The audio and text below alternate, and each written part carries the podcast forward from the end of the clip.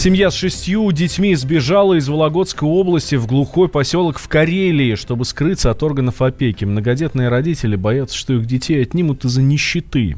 Проблемы начались после того, как их дом, купленный на материнский капитал, признали непригодным для проживания. В теме разбирался мой коллега Юрий Кораблев. Семья Лапшиных жила в частном доме Вологодской области до тех пор, пока у родителей не решили отобрать шестерых детей. Отец семейства Геннадий Лапшин рассказал, что причиной стал дом, который они купили на материнский капитал. Потом, по его словам, те же чиновники, которые переводили деньги за жилье из пенсионного фонда, признали строение непригодным. Семья собралась и уехала из Вологодской области в маленький поселок Кепа, Республики Карелия. Геннадий Лапшин рассказал, что вынужден был это сделать и поступок считает правильным. По его словам, органам опеки забирать детей из семей выгодно. Если, например, у кого дети платят на шестерых 200, э, 360 рублей на ребенка, тогда, когда это в приемных семьях платят в 10 раз больше, вот пока это будет, это выгодно взять, бизнес-план строить, а почему же не выходно, если они, э, эти опекуны, получают во сколько раз больше, чем законные родители? Моего ребенка даже в школу не хотели брать, а здесь сказали, обязательно он должен идти. Уже нечего жалеть. А затем это, там бы меня уже раздавили и так дальше. Против системы, как говорится, мозг лает на слона. А однозначно мы будем биться до конца.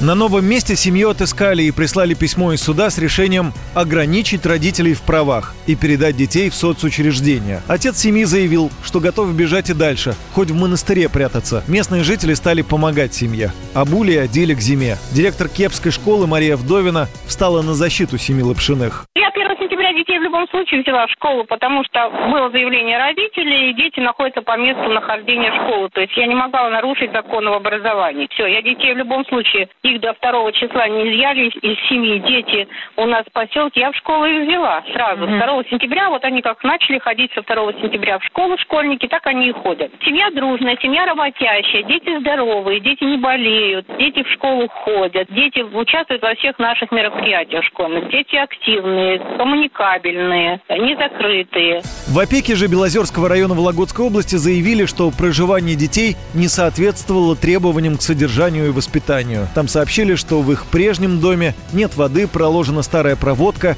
и печное отопление. Также родители обвинили в антисанитарных условиях и отсутствие игрушек у детей. Уполномоченный по правам детей Карелии Геннадий Сараев не согласился с органами опеки.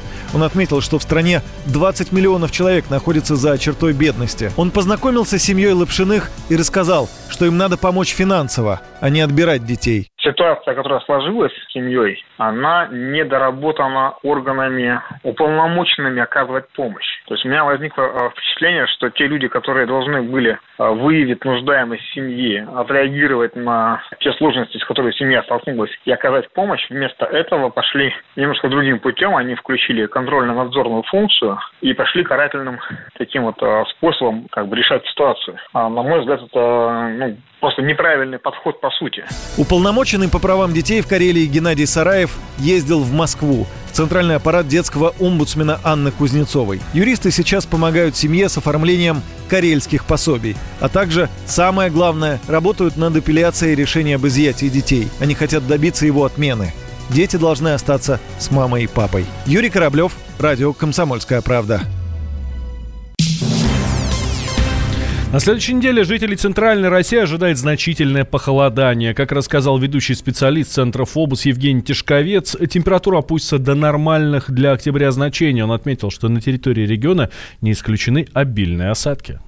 Следующей неделе ожидается коренной перелом в атмосфере. В центр страны будут прорываться ныряющие циклоны, которые за собой начнут увлекать более холодные массы полярного происхождения. И, соответственно, вот эта северная тяга, ультраполярная тяга ветров э, резко понизит температурный фон до около нулевых значений. Это к середине следующей недели. Ну а далее, скорее всего, и вовсе среднесуточная температура уйдет в слабоотрицательный сектор. Это значит, что осадки перейдут уже в твердую фазу, то есть это скоротечные заряды снега с ухудшением видимости и гололедицей на дорогах.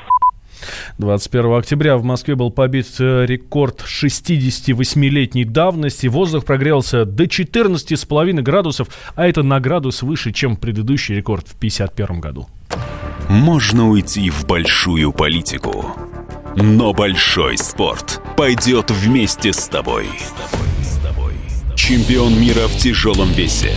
Боксер с самыми большими кулаками за всю историю бокса. Действующий депутат Государственной Думы. А теперь еще и ведущий радио «Комсомольская правда». Николай Валуев в авторской программе «Большой спорт». По средам в 10 вечера по Москве.